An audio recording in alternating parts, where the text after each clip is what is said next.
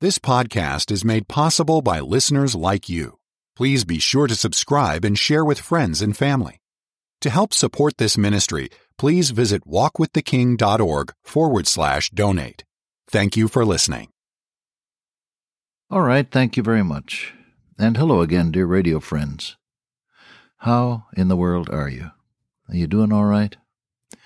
Oh, I trust so. My heart goes out to so many of you whom I know personally, and in some cases you're having a rough time of it. I want you to know I pray that God may sustain you and guide you and bring you through. The key word is through, isn't it? When thou passest through the waters, they shall not overflow thee. God brings you through.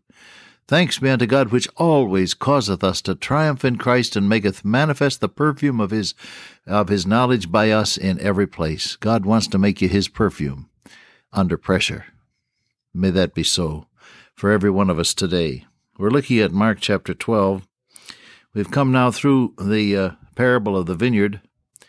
What uh, we got out of that, aside from the fact that the Lord Jesus was speaking directly to the rulers of God's people in those days and telling them that the stone which the builders rejected has become the head of the corner. God has plans for you. God expects results and accountability. And human nature resists this sort of thing, but Jesus can overcome it. It is God that worketh in you both to will and to do of his good pleasure. And God has a last word, and that word is in the person of his Son, the Lord Jesus Christ. That's what we said to each other the last time we got together. Do you remember? Now, verse 13 of Mark chapter 12. They sent unto him certain of the Pharisees and of the Herodians to catch him in his words. Small thought here. It's amazing how differing points of view can get together when they want to uh, oppose the will of God. The Pharisees were intensely nationalistic. They lived with the constant dream of throwing off the the yoke of the Roman Empire and reestablishing the nation of Israel as a sovereign nation. The Herodians, however, were of a different uh, belief. They thought that the best way was a practical, pragmatic way of cooperating with Rome in order to prosper.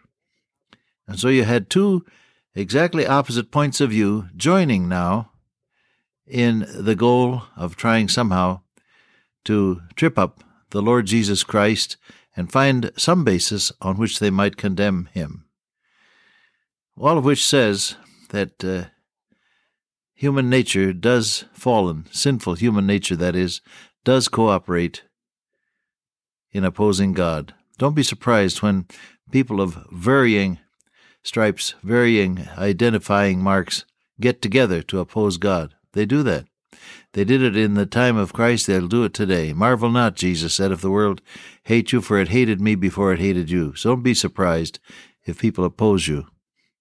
And if they're not consistent in their point of view, Consistency has no place in unbelief. The average liberal thinker talks about tolerance, but when you disagree with him, he turns out to be one of the most intolerant people in the world. You can't possibly be educating these young people and believe what you say you believe. Those were his opening words when he walked in the door.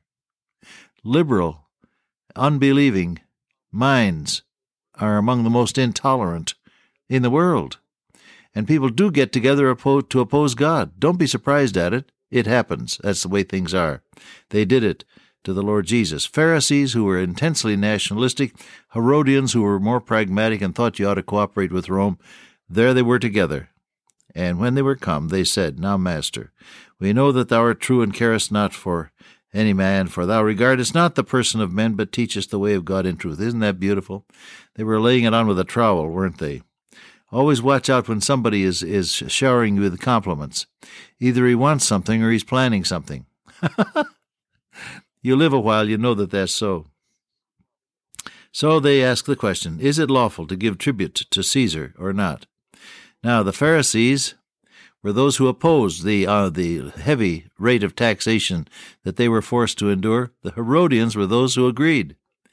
And, and so they represented two opposing points of view in asking this question Shall we give or shall we not give? But he, knowing their hypocrisy, said, Why tempt ye me? Bring me a penny, a denarius, that I may see it. And they brought it. And he said unto them, Whose is this image and superscription? They said, Caesar's. And Jesus answering said, Render to Caesar the things that are Caesar's, and to God the things that are God's. And they marveled at him. Now, aside from the fact that this scripture tells us that you can't fool the Savior, that he knows, aside from the fact that it tells us that unbelieving hearts can get together to oppose God and frequently do, and aside from the fact that uh, we see we see in reading this scripture that there isn't any percentage in trying somehow to to uh, trip up uh, or to uh, uh ease your way around the truth of God. Uh, what do we learn from the passage aside from those obvious things that are right on the on the surface of it? Well, I think for one thing, our, our Lord Jesus was saying something that has a, a tremendous significance in that it touches every part of all of our lives. Render to Caesar the things that are Caesar's. He never told his people to start a revolution. He never told them to demonstrate against the tax rate. He never told them to try to bring down somehow the the tyranny of Rome. Never told them that. As a matter of fact, when he stood in, on trial before Pilate, he said, My kingdom is not of this world, uh, else would my servants fight. But now my kingdom is not from hence. The kingdom of heaven is something else again. And if you if you belong to the kingdom of heaven, it will make you a better citizen of this world's governments. Now, of course, some people live in, in governments that are repressive and that are cruel and the only right you have, actually, is the right to die for your faith in Christ. And to such wonderful people, one has to say, well, if that's the only right we have, then let's die triumphantly with the name of Jesus on our lips. But in other countries, such as our own, we have freedom of speech and freedom of religion, freedom of assembly. Uh, we have the, the freedom to be who we are and to believe what we want to believe in this multifaceted culture. And it seems to me that that believers, the Lord Jesus Christ, those who follow him, ought to be the best citizens that there are. We ought to be prompt in paying our taxes and honest in the in the process. We ought to be good neighbors. We ought to be people who vote in the elections. We ought to be people who run for office if we're qualified. Take advantage of the freedoms you do have and be a good citizen. Render to Caesar the things that are Caesar's. And the other thing this says to us, obviously, is that there's some things that belong specifically to God.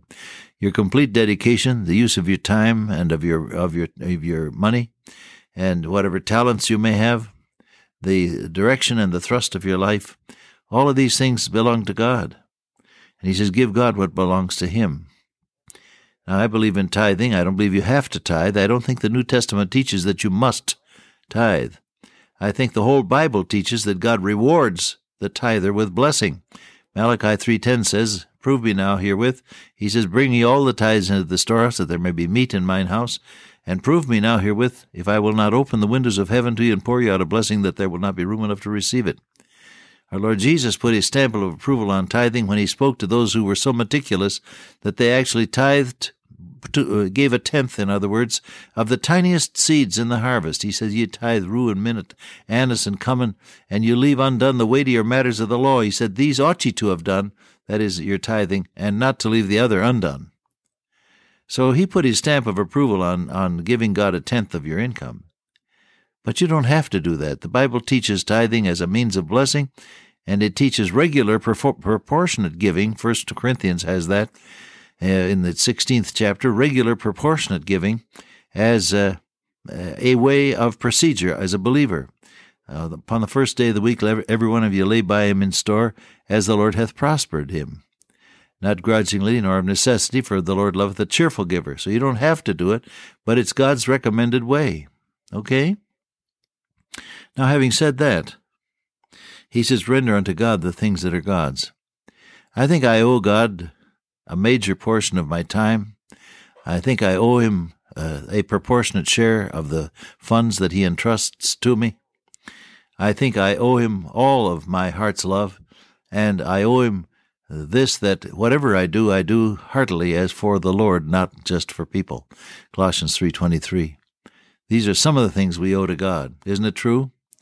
So he says, render to God the things that belong to God. Have you ever thought then we'll leave this, this point in just a second, but I want to ask you have you ever thought of the things in your life which are God's, which belong to Him, where you owe Him something? Have you thought about that? Most of us, it must be admitted, go blithely through life, uh, enjoying our faith when we need it and calling on God when we're in a jam, but not particularly aware of any uh, any real accountability to God day after day after day. We put off the thought of being responsible in those areas. But I'm going to ask you to do this, beloved. You sit down quietly and say, Now, what is it that God is asking me to do? In what am I accountable to God? Parents, you know you're accountable to God for your children. I shall always remember seeing my father look at me and hearing him say, My boy, it would be a lot easier for me to say yes to you all the time. But I have to disagree with you, and I have to discipline you, and I have to train you because you see, my boy. And then his eyes would fill up, and he would say, You see, my dear boy, I'm responsible to God for you. Yes, you don't forget those things. And so, parents, you are responsible to God for your children, for the spirit that they sense in your home atmosphere. You're responsible to God for your influence on your wife. Do you minister to your wife, mister? Or do you just sort of take her for granted and grumble if things aren't the way they should be? Uh, wife, do you minister to your husband?